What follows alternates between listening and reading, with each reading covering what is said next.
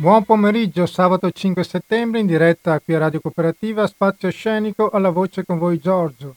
Fra pochi minuti avremo in diretta telefonica con noi un giovane e bravissimo attore domenicano che vive a Vicenza fin da bambino, è un attore di teatro, di cinema e televisione e dal 10 settembre ritornerà su Rai 1 in prima serata con la serie Nera Metà che lo ha fatto conoscere in tutta Italia interpretando il poliziotto Malik Soprani lui è Miguel Gobo Diaz che sarà con noi dopo la pausa musicale. Buon ascolto. E questa era la cantautrice siciliana e vicentina d'adozione Patrizia Laquidara e ora al telefono con noi un giovane attore domenicano che abbiamo il piacere di sentire per la prima volta, vive da tanti anni in Italia a Vicenza, ha studiato al Centro Sperimentale di Cinematografia di Roma, la più importante scuola di cinema in Italia, insieme a Claudia Mendola è il protagonista di Nero a metà, serie di successo Rai che vedremo anche nella prossima stagione dal 10 settembre in prima serata su Rai 1 nei panni del poliziotto Malik Soprano, lui è Miguel Gobo Diaz. Buon pomeriggio. Buon pomeriggio a tutti, mi sentite bene? Ti sento un po' piano, se puoi alzare un... Eh, Sì, sì, adesso sì. oh, ok, bene. Ok, dai, vediamo di, di riuscirci allora. Allora, eh, Miguel, visto che è la prima volta che gli ascoltatori di Radio Cooperativa ti ascoltano, anche se sicuramente alcuni di loro ti conosceranno, visto che ormai sei un volto noto, ti chiederei di parlarci brevemente del tuo percorso artistico. Tu sei domenicano, sei arrivato in Italia da bambino e a scuola è nata, diciamo, la passione innanzitutto per il teatro, che poi però ti ha portato a studiare a Roma, giusto? Assolutamente sì, Eh, io sono arrivato qui che avevo due anni e mezzo, sono cresciuto a Vicenza e poi la passione per il teatro è arrivata a scuola, alle superiori, ho cominciato a fare un corso pomeridiano e da lì non ho più smesso e mi sono trasferito a Roma, ho fa- fatto le- i provini per il centro sperimentale di cinematografia e da lì è cominciato tutto il mio percorso fino ad arrivare a Londra e poi entrare a far parte del casting nella metà. Ok, prima, prima però di arrivare allo spettacolo, parliamo un attimo di teatro perché tu hai, hai fatto un bellissimo lavoro che si intitola I calapranzi di Harold Pinter con un tuo amico Giorgio. Cantarini che ha debuttato tra l'altro a Vicenza, nella tua Vicenza e poi Esatto, siete, sì. avete girato un po' tutti. Come mai avete deciso questo testo, visto che è comunque il contesto crudo, anche se divertente? Perché era un test che avevamo aspettato mentre studiavamo al centro sperimentale ci era piaciuto, era un test dove io ci avevo già lavorato anche eh, precedentemente in un'altra scuola e io e Giorgio avevamo voglia di fare qualcosa insieme di teatro, avevamo eh, tanto tempo libero e quindi abbiamo deciso di comunque metterci alla prova e di produrre questo spettacolo, l'abbiamo portato a Creazio, all'auditorium e abbiamo fatto un, un successo che ci ha veramente stupiti perché abbiamo fatto sold out per tre, tre- tre giorni e eh, addirittura la domenica c'era la fila delle persone che fuori che non, non potevano entrare perché non c'era più posto e poi l'abbiamo portato a Roma e insomma è stata una bellissima esperienza che ci ha comunque mh, reso orgogliosi e ci ha aiutato comunque anche a capire come funziona la produzione di teatro e come bisogna muoversi. E da lì sei arrivato anche con un'altra importante esperienza cinematografica che è stato il film La grande rabbia di Claudio Fragrasso nei panni di Benny, un ragazzo diciamo, che si guadagnava da vivere facendo incontri di lotta clandestina. Sì. Il riferimento era agli scontri che ci sono stati a Tor Sapienza, mi pare. Beh, era, l'idea è tutta nata da lì, è nata da comunque quello che era successo, da alcune notizie che erano accadute e da lì Claudio Fragasso mi ha chiamato, mi ha detto ti va di fare questo film? eh?" Era il mio primo film, appena usci- ero appena uscito da... non avevo ancora finito il centro sperimentale e, e io ho detto sì, va bene, volentieri. E, era molto strano perché era questo ragazzo comunque nato in Italia di estrema destra con delle idee molto assurde per essere comunque un, un ragazzo nero eh, e, però che si guadagnava da vivere appena uscito di prigione prima di entrare in prigione si guadagnava da vivere combattendo e poi appena uscito di prigione voleva ricominciare quindi il film eh, parla di una storia nell'arco di una giornata dove questi due amici si ritrovano e comunque ne combinano una per colore. Ok, arriviamo allora ai giorni nostri, alla serie Nero a metà, una serie che ha avuto molto successo nella prima stagione, che ritornerà il 10 settembre su Rai 1 e tu sei il protagonista nei vesti del poliziotto Malik Soprami insieme a Carlo Guerrieri interpretato da Claudia Mendola. E tra l'altro c'è anche un cast numeroso, importanti attori, tra cui anche altri attori veneti, tra cui ho visto Roberto Citran, Diego Ribon. Tu eh, eh, ti trovavi a Londra quando sei stato chiamato, diciamo, per, eh, per il Provino?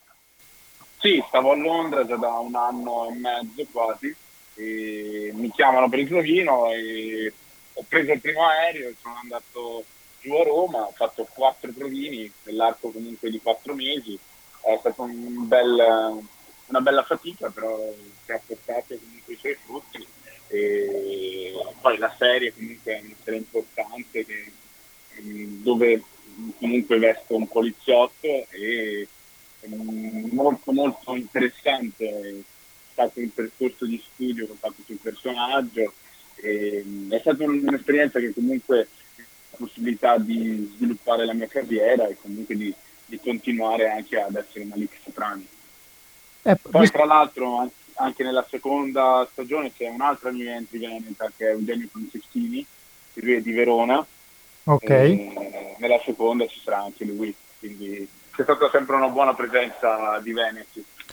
E di Malik, cosa ci puoi dire? Personaggio scalto, professionale, intelligente? Beh, lui, lui, è una persona smart, è una persona che se vogliamo parlare un po' cosa gli, pia- gli piace, gli piace comunque vestire bene, fare il farfallone, però allo stesso tempo dal punto di vista professionale gli piace comunque ehm, avere, cioè, risolvere i problemi, andare a fondo su, su, tutto quello che sono i casi, su tutto quello che è il suo lavoro, è un perfezionista e comunque è anche una testa dura, eh, a volte un po' presuntuoso, infatti questo sì, lo porta a scontrarsi con Carlo Guerrieri, Claudio Amendola, che comunque è una persona invece che lavora e, e con tanta esperienza e che può comunque eh, insegnare molto a Malik Soprani, però lui naturalmente essendo una testa dura no, a volte fa di, fa di, fa di testa sua e, e, a volte sbaglia. Oltretutto questa è una serie televisiva che ha avuto un crescendo di ascolti fino all'ultima puntata e così pure gli apprezzamenti al tuo personaggio, quindi presumo per te, oltre ad essere un motivo di grande soddisfazione, c'è anche molta attesa per questa seconda stagione. Assolutamente sì, cioè, è stato bello comunque vedere le persone che ti riconoscevano per strada, che ti facevano i complimenti, anche perché comunque è la prima volta che si veste che un ragazzo di colore comunque fa un ruolo da protagonista in una serie vestendo i panni di un, di un poliziotto, quindi anche dal punto di vista storico per me è un dato importante che, che mi rende orgoglioso. E poi naturalmente il successo è stato anche bello perché è un, è un, prodotto particolare che comunque è stato accolto bene da, dalle persone e tutti lo stanno aspettando e non vedo l'ora di, di iniziare a guardarla anch'io con, con, gli amici, con il cast, confrontarmi con, con le persone che l'hanno guardato e insomma ved- vedere che cosa succede. Ok, alcuni tuoi colleghi nelle interviste che ho fatto scorse mi hanno detto in molti che un personaggio, anche se estremamente negativo, come potrebbe essere un serial killer, comunque una persona violenta come avevi interpretato tu nel tuo film, se lo devi interpretare devi comunque amarlo o metterci nolente o volente anche qualcosa di personale. Tu come lavori solitamente un personaggio? Inter- lavori su te stesso, ti affidi completamente al regista o lav- comunque lavorare in un personaggio teatrale eh, di cinema oppure una serie televisiva è la stessa cosa, lo affronti nello stesso modo oppure ogni esperienza è un lavoro a sé? Beh, mm, possiamo dire che ogni esperienza è un lavoro a sé eh, da quel punto di vista. Poi la preparazione comunque in teatro o in cinema, la preparazione a livello del personaggio è la stessa, almeno dal mio punto di vista e dal mio metodo. Poi naturalmente è logico che in teatro è, è diverso, perché in teatro devi comunque sapere alla perfezione ogni singolo momento, ogni singolo movimento, è tutto in tempo reale, quindi anche il bello del teatro, l'emozione del pubblico, l'emozione comunque de, de, di, di, tutta quell'energia che c'è dentro il, il, teatro, sul palco. Quindi poi Poi il cinema invece è diverso, il cinema hai, ti puoi permettere di sbagliare, ti puoi permettere di cambiare e, e di fare alcune cose che al teatro non puoi fare. Io poi dal punto di vista come mi metto a preparare un personaggio, io faccio il più possibile, studio le caratteristiche, studio, eh, mi guardo intorno, guardo la vita, quello che c'è, quello che mi accade, faccio delle ricerche su, comunque, su, sul personaggio, con Malik, comunque ho fatto una ricerca sulla polizia, ho fatto una ricerca su, sui tipi di traumi che comunque legano il personaggio e che legano anche me, perché magari alcune, alcuni traumi sono molto similari. E poi mh, passo comunque facendo delle sostituzioni e cerco comunque di eh, mettermi in gioco con le mie esperienze e portarle al personaggio. In questi giorni c'è il Festival del Cinema a Venezia, sì. che presumo tu starai seguendo. E trovi che il cinema veneto sia cresciuto in questi momenti? Penso a registi come Antonio Padoan che sono al cinema con un bellissimo film come Il Grande Passo, penso ad Alessandro Rossetta, Andrea Segre. Cosa ne pensi de- del cinema veneto di ora con, cui, con chi ti piacerebbe lavorare? Beh, eh, io penso che sia una cosa bella, che sì, si stia sviluppando molto bene, anche, ehm, ho sentito comunque anche di tante serie tv che ci stanno girando anche in Veneto, adesso ne stanno girando una a Vicenza, e, ehm, sono tutte cose comunque che, che, che rendono orgogliosi e che possono comunque aiutare anche magari a creare delle collaborazioni lavorative. Beh, con Segre mi piacerebbe e naturalmente il Festival di Venezia è sempre bello. E io quest'anno purtroppo non potrò partecipare perché sono fino a Roma eh, che comunque sto girando un'altra serie tv eh, in questo caso eh, di Netflix e quindi purtroppo settimana prossima sarò impegnato però insomma è sempre affascinante e sono veramente contento che ci siano anche dei registi veneti che comunque partecipano a, al Festival di Venezia, che tra l'altro è uno dei festival più belli del mondo. Ti faccio un'ultima domanda prima di salutarti. Eh, il periodo di, di lockdown. È stato un periodo molto difficile, in particolare per i lavoratori dello spettacolo, non solo attori ma pure tecnici, eccetera, in quanto cinema e teatri sono stati i primi a chiudere e c'è diciamo, molta preoccupazione per la stagione invernale eh, tu come l'hai vissuto questo momento e credi che ci sia una maggiore attenzione ora nel settore culturale? Ehm, io l'ho vissuto fortunatamente ehm, abbastanza bene, perché comunque l'ho vissuto a casa a Vicenza e ehm, ho avuto degli amici che non sono stati fortunati come me, sono, stati, sono rimasti chiusi in hotel per quattro mesi perché è successo il lockdown stavamo in preparazione di questa serie e mh, loro si sono ritrovati a Roma in lockdown, quindi semplicemente chiusi in una stanza d'albergo per così tanto tempo è sempre comunque difficile. Poi non pensare anche che ci sono altre persone che comunque vivono in appartamenti, è, stata molto dura. Dal punto di vista degli aiuti è stato, io credo che il teatro abbia bisogno, soprattutto il teatro, abbia bisogno ancora di molto aiuto che non è facile, eh, soprattutto anche i teatri off eh, che hanno magari 40 posti e non possono permettersi magari di eh, avere il teatro pieno, sono, mh, è una parte dello spettacolo che è in, completamente in difficoltà e che ha bisogno assolutamente di sostegno.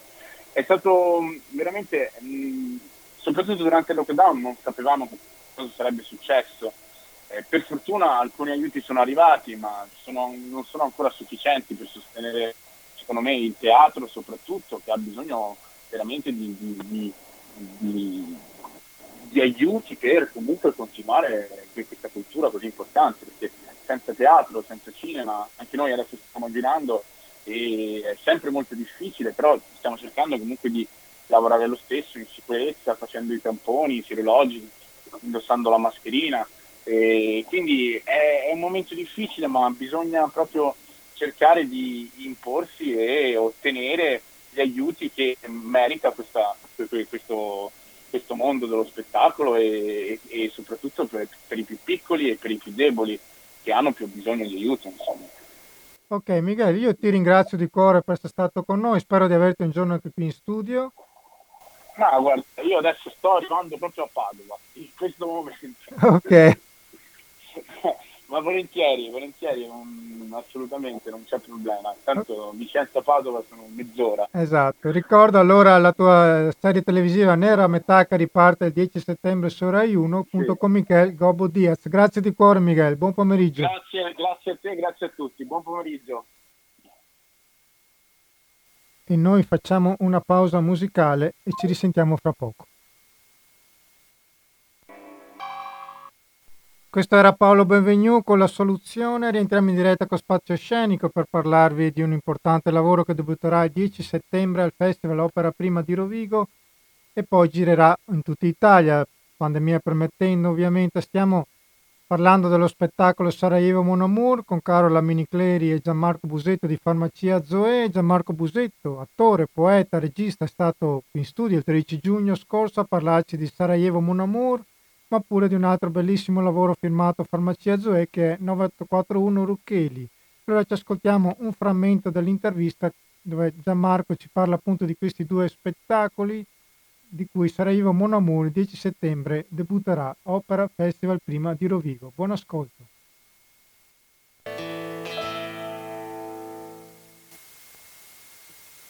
Quando dico qui, non dico mai di un luogo, ma di una presenza,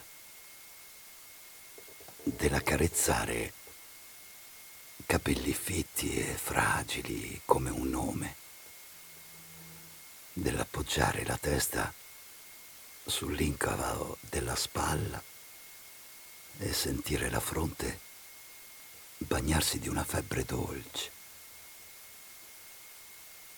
Quando dico qui, dico della possibilità di tenere il sole per mano, di un'arancia succosa che cola sui tigli, che si fonde coi tetti, del profumo di mandorle e zucchero, di Parigi e di pane caldo, a volte di un teatro così leggero capace di sciogliere le sciocchezze in una piccola smorfia di giovinezza. Dico di chi brinda la resistenza delle margherite, di chi spande vino sulla tovaglia nuova, della forza implacabile di una risata notte fonda. Dico della pioggia, dalla quale imparammo le carezze. Dico di una verità così asciutta che sembrava mezzogiorno. Dico del cuore, come non fosse soltanto un muscolo cavo, come avesse spazio, come se potesse custodire ciò che i giorni hanno lasciato ormai cadere. Dico delle tasche della vita, ancora con profonda commozione perché quando dico qui, non dico mai di un luogo. E questa poesia tratta?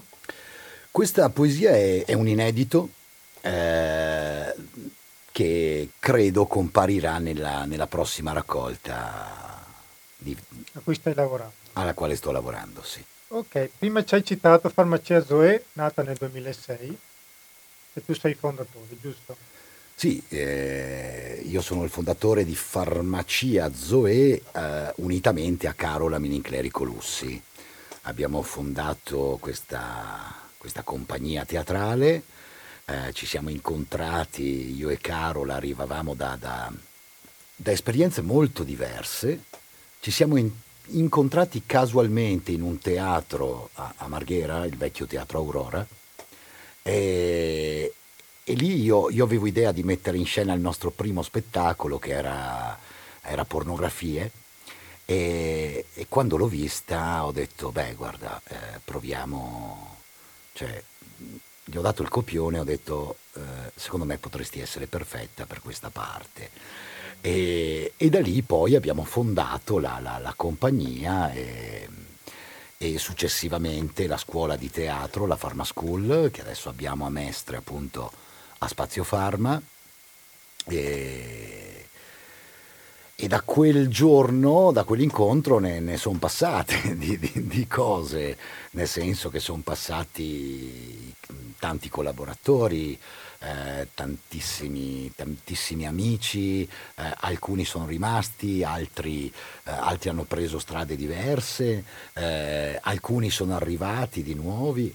Eh, ad esempio mi viene in mente Marco Duse e Marco De Rossi che adesso eh, accompagnano me e Carola proprio nella, nella gestione. Quindi amate le collaborazioni? Assolutamente, assolutamente per me è, è la vera forza, la vera forza del, del teatro, ehm, soprattutto del teatro indipendente, eh, sono le collaborazioni.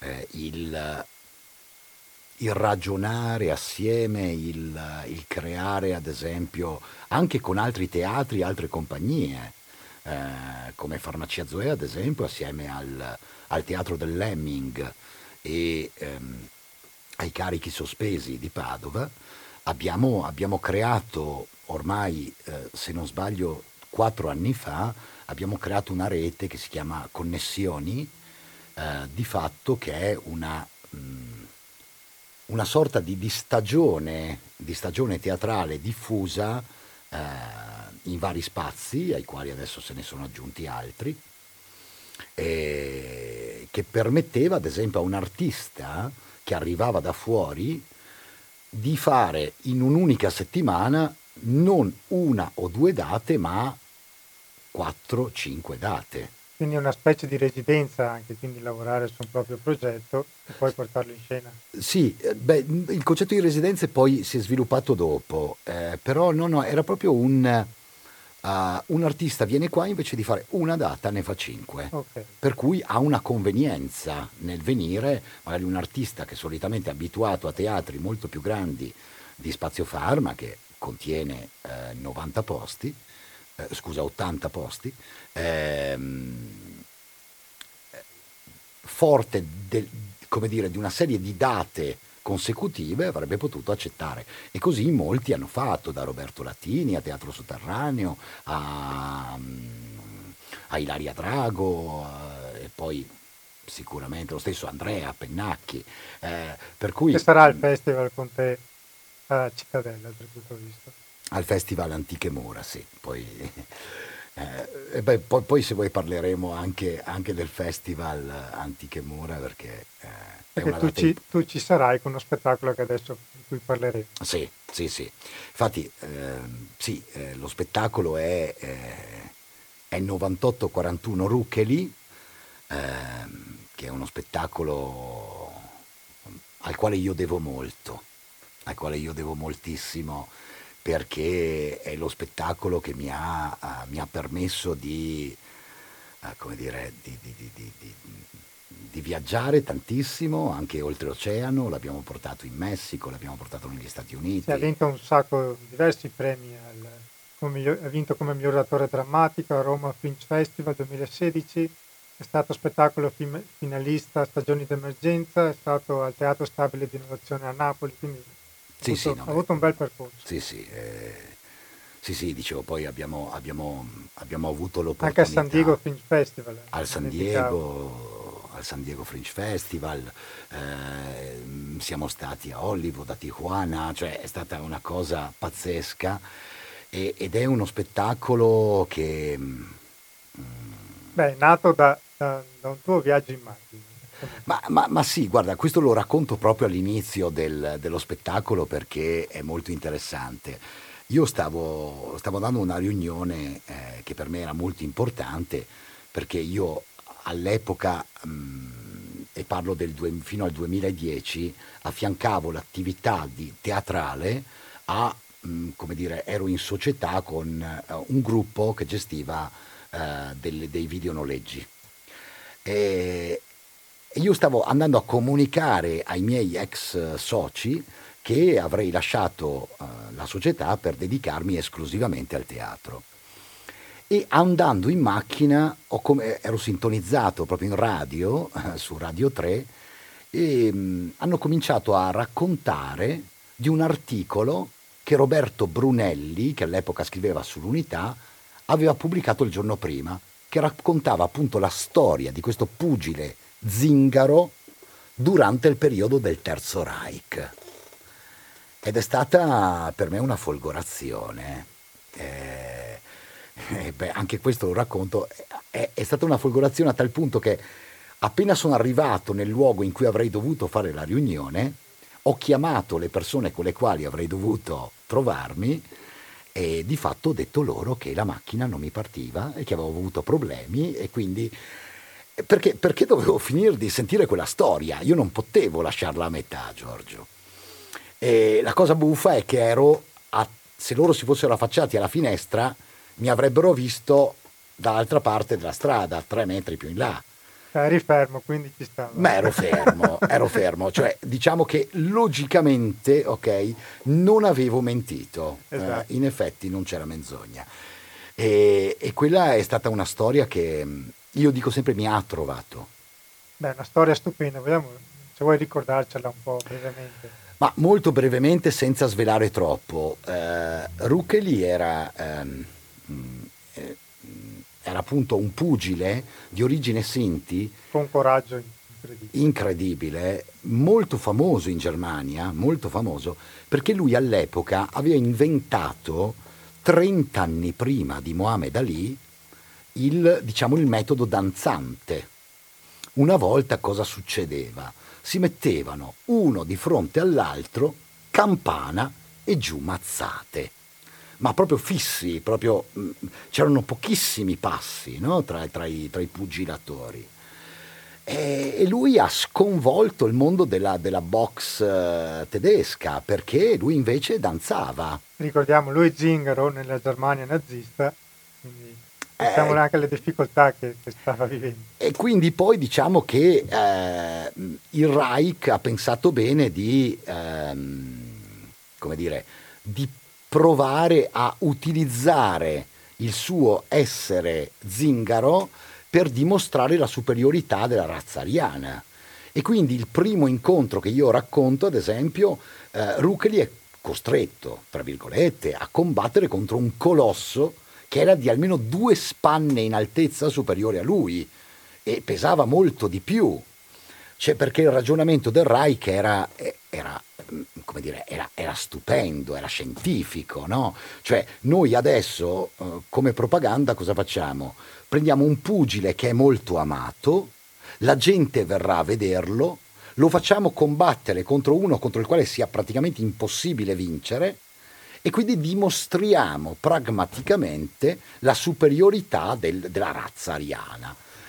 Dicevo, un ragionamento scientificamente corretto che però non aveva fatto i conti con Rucheli, che di fatto massacra completamente questo colosso. E la tecnica va anche oltre la forza a volte. assolutamente, assolutamente. E, e lì, lì, durante questo incontro, ad esempio... Ma anche il eh, pubblico ha avuto una reazione allora, particolare. Il pubblico ha avuto una reazione particolare perché ad un certo punto eh, un gerarca nazista ha di fatto sospeso l'incontro dicendo che l'incontro non era valido. Aveva dato il no contest perché diceva è scientificamente impossibile che un misero peso medio zingaro possa sconfiggere un colosso di pura razza come Adolf Witt, che era appunto il, uh, diciamo il concorrente di, di, di Rucari. E a quel punto il pubblico è insorto ha cominciato a scendere dagli spalti e gli ufficiali nazisti sono dovuti scappare da, dal, da, dalla birreria perché all'epoca diciamo che eh, i palazzetti, gli incontri di box eh, si facevano in queste grandi birrerie mh, hm, nelle quali venivano, venivano, allestiti gli spalti eh, sono dovuti scappare e, e quindi Rucheli a furor di popolo è stato proclamato campione nazionale dei pesi medio-massimi. Io vi invito il 27 luglio a Cittadella a venire a vedere alle 21.30 questo lavoro. C'è una, fra- una tua intervista, avevi detto che questo spettacolo mi ha aiutato a distruggere il mio ego attoriale. Cosa volevi dire? Eh, questa è bella. Eh, mm, eh, allora, fino, eh, fino a, a, a, quando ho portato in scena Ruccheli, eh, c'ero molto io in scena, c'ero molto. E, ehm, perché tu stesso dici che non sei Ruccheli in scena, il pubblico no, è Ruccheli. Io, io sì, sì, allora lo spettacolo è, è, è costruito tutto, in, è scritto tutto in seconda persona, per cui io suggerisco a, a, al pubblico che lui è un'immedesimazione con Ruccheli, okay. quindi io suggerisco al pubblico che lui è Ruccheli, eh, per provare a, a trascinarlo nell'immedesimazione. Al contempo io eh, ogni volta che, che, entro in Ruccheli, allora lo spettacolo parte in cui c'è Gianmarco totalmente che presenta proprio come ho trovato la storia, anzi come la storia mi ha trovato, e poi pian pianino però è come se lasciassi spazio a qualcun altro. È incredibile, ma io a un certo punto faccio click e smetto di esserci. Cioè io mi ritrovo quasi a fine, a fine spettacolo. C'è stata una ragazza, una ragazza a, a San Diego, allo, allo Spreckles Theater di, di, di, San Diego, che mi ha, mi ha aspettato fuori dopo una replica e ha cominciato a piangere, a piangere, a piangere tantissimo e mi chiedeva se poteva abbracciarmi. E, e, e ho detto certo, e, e mi ha passato un'energia incredibile e a un certo punto all'orecchio mi ha sussurrato grazie, grazie per non esserci stato. Quindi lei si è medesimata, come dicevi. Sì, ma lei diceva anche che aveva percepito proprio una sorta di, di medianicità no? nel corpo dell'attore. E questa cosa è stata, uh, non l'avevo mai vista io in questi, in questi termini, no? Poi io sono molto, anche abbastanza pragmatico eh, però, non l'avevo mai vista in questi termini, eh, però, però, in qualche modo posso dire che, che, ci ha azzeccato. Che è appunto la magia che succede eh, tra attore sì, e pubblico che sì. nei video non si può, certo. non si può replicare. No, assolutamente. E quindi 27 luglio non mancate per venire a vedere Rucheli.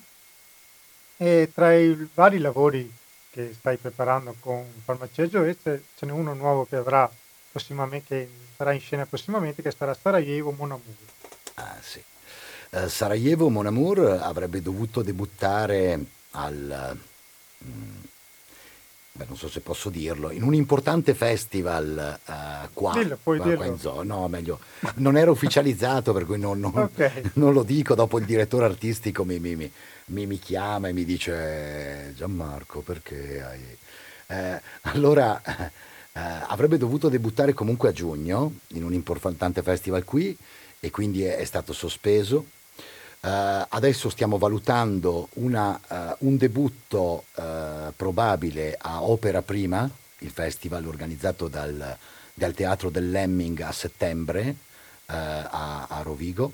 È, è, nato lì giusto questo lavoro? Sì, c'è una collaborazione, abbiamo fatto due residenze al, al Teatro Studio e, e di fatto unitamente anche a, a, a, molto lavoro che abbiamo fatto poi a Spazio Pharma, però diciamo che eh, ehm, il teatro del Lemming eh, ha sostenuto tantissimo, unitamente al teatro di Villazzano di Trento, eh, hanno sostenuto molto eh, la creazione dello spettacolo, eh, aprendoci a delle residenze. E, e, quindi adesso speriamo, ci lavoreremo, io, eh, il, testo, il, testo, è mio, la regia è mia e di Carola Menincleri Colussi. E siete in scena insieme? E siamo in scena, io e Carola siamo in scena. Anche questa è una storia pazzesca, una, anche questa come quella di Rucheli è una storia vera eh, che nasce, nasce dall'estate eh, l'estate di due anni fa, l'estate 2018 era l'estate in cui improvvisamente il fascismo sembrava sdoganato in Italia, eh, in cui il fascismo e tutta la violenza che porta sembrava sdoganato, cioè gente che prima si vergognava anche a dire che aveva opinioni un po' mh, più vicine all'estrema destra, adesso non solo ne faceva un vanto, ma, ma proprio le esibiva. Beh, anche, anche, nei giorni nostri abbiamo visto con Liliana Segra, abbiamo visto con Silvia Romano cosa è successo. Assolutamente. E, però tutto questo era cominciato, secondo me, aveva cominciato ad esplodere nel 2018. E io e Carola cercavamo una storia che potesse raccontare quanto pericoloso sia il gioco dell'odio. Perché attenzione, l'odio è, è una cosa che nasce per scherzo, eh? è un po' come il bullismo. Nasce con una battuta e poi eh, una battuta diventa luogo comune e se un potere forte però prende quel luogo comune e lo strumentalizza, allora diventa ideologia. E quando diventa ideologia è lì che nasce il vero pericolo. Anzi, sfocia il vero pericolo, perché nasce già dalla battuta per quanto mi riguarda. T- tanti sono talmente coraggiosi che lo fanno dietro uno schermo. Ecco, ad esempio. E, e io, io sono da sempre appassionato di guerre balcaniche, di paesi balcanici e di guerre balcaniche. E a un certo punto ho detto, guarda, a Carlo ho detto, guarda, mi piacerebbe tanto raccontare, raccontare una storia, eh, perché tutto quello che è successo lì è successo 25 anni fa. Che però non è che se ne sappia moltissimo. E non se ne sa molto, non se ne sa molto. E anche lì, ehm, eh, voglio dire, raccontare una storia di quel periodo, in quel luogo... È la guerra in Jugoslavia. Sì, sì, la guerra in Jugoslavia, nell'ex Jugoslavia. Eh, secondo me potrebbe essere un fatto comprovato, potrebbe dimostrare quanto anche oggi sia pericoloso giocare a questo gioco dell'odio. Carola diceva, ma guarda, a me piacerebbe tanto raccontare la guerra con una storia d'amore. Un giorno di agosto mi arriva un messaggio scri- che, al quale seguiva un link. Era un messaggio di Carola che mi scriveva, leggi qui. Cioè proprio imperativo. imperativo. e io ho cominciato a leggere questo articolo e come conseguenza ho cominciato a piangere mi aveva spedito la storia di Boško Brkic e Admira Ismic. Boško Brkic e Admira Ismic erano due ragazzi che nella Sarajevo assediata del 92 avevano 24 anni. Admira era bosgnacca di, di, di religione musulmana e Bosco invece era, ehm, era serbo. E si amavano si amavano alla follia. Eh, e Bosco e Admira hanno voluto, fino ad un certo punto, restare uniti con, immagina, lì dove era scoppiata la guerra proprio tra, tra, tra, tra etnie, hanno voluto restare uniti. Il giorno in cui hanno provato a scappare da Sarajevo, sono stati colpiti sul ponte di Verbania. Era noto come il ponte della morte. Che era po- noto come il ponte della morte, perché poi ci sono state, beh, lì ad esempio ci sono stati i primi morti dell'assedio di Sarajevo. Ehm, e comunque loro sono stati colpiti da un cecchino. Beh, innanzitutto la cosa assurda è che non si sa da che parte sia arrivato il colpo, quindi non si sa se il cecchino che ha ucciso Bosco e Admira sia stato musulmano o serbo. E comunque questa cosa è paradossale perché rappresenta il paradosso stesso della guerra. Cioè qualcuno di loro, sparando, ha ucciso un proprio simile. E questa cosa è già atroce. La cosa poi che ha reso famoso, famosi Bosco e Admira, noti anche come Giulietta e Romeo dei Balcani, è che Bosco è morto subito sul colpo. Admira inizialmente era stata ferita dal cecchino, ma non è scappata. Si è lasciata morire abbracciata a Bosco. Ecco perché i Romeo e Giulietta di... Ok. E per otto giorni i loro corpi, fino al primo cessate il fuoco, sono rimasti lì in mezzo al ponte di Verbania ed erano stati fotografati da un eh, cronista della Reuters uh, che se non sbaglio eh, si chiamava Philip Shork, che raccont- è andato a informarsi su chi fossero e ha raccontato al mondo la loro storia. Se l'era talmente presa a cuore Philip Shork quella storia che eh, dopo averla raccontata in alcune interviste lui dichiarava io avrei un sogno, diceva. Mi piacerebbe, se dovessi morire, essere sepolto vicino a loro perché è l'esempio più grande di come l'amore possa vincere la guerra. Sette anni dopo Philip Shork è morto in Sierra Leone e quando io e Carola siamo stati a Sarajevo e siamo andati a visitare la, la tomba di Bosco e Admira, abbiamo notato una piccola tomba sotto, attaccata alla loro, era la tomba di Philip Shork.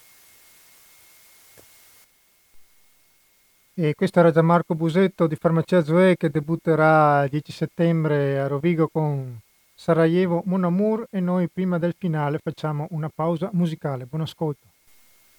E dopo i Negrita rientriamo in diretta per il finale di Spazio Scenico. Vi ricordo alcuni, innanzitutto vi ricordo che questa è Radio Cooperativa, la nostra è un'emittente libera. Noi non abbiamo sponsor commerciali, quindi per chi può aiutarci a tenere viva la radio può farlo attraverso il nostro conto corrente il numero 120 82 301 intestato cooperativa informazione e cultura via Antonio da Tempo 2 35 131 Padova. Comunque andando nel sito di Radio Cooperativa www.radiocooperativa.org trovate tutte le modalità per aiutare la radio a continuare a vivere. Tra cui anche il 5 per 1000 c'è la possibilità di donare. Io vi ricordo alcuni appuntamenti per i prossimi giorni allora, già questa sera, partiamo questa sera, sabato 5 settembre, Galliera Veneta al Parco Villa Imperiale Giacomo Rossetto con Uomini in Trincea, lunedì 7 settembre a Mogliano Vento alla Piazzetta Teatro o, in caso di pioggia, al Teatro Busan, Giulio Casale con Giorgio Gaber libero come un uomo. Poi vi ricordo anche il Terre Volute Festival a Sant'Anà di Piave dall'11 al 13 settembre con importanti nomi, Mirko Tuso, Andrea Pennacchi e tanti altri. A Treviso c'è il Sole Luna Doc Film Festival, oggi e domani al Prato della Fiera, questa sera tra l'altro c'è un bellissimo film, L'uomo che rubò Bansky, mentre mercoledì 9, 9 settembre per Cinema in Cantina a Castello di Roncade alle 20.30 il film Resina di Renzo Carbonera, Roncade in provincia di Treviso, alle 20.30. Poi andiamo giovedì 10 settembre, venerdì 11 a Marghera. Ci saranno due importanti incontri dove si parlerà di lavoro, crisi del settore culturale, ambiente. E quindi per chi volesse partecipare trova nel sito Sale Docs tutte le informazioni. Andiamo a venerdì 11 settembre a Zero Branco con lo spettacolo, con lo spettacolo Alberi appesi a un filo alle 21 a casa Cozzi di Zero Branco in provincia di Treviso con tanti bravissimi artisti che terranno delle letture su temi ambientali, ricordando tra l'altro il disastro della tempesta Valle sulle Dolomiti. E questo era l'ultimo appuntamento che vi ricordo per oggi.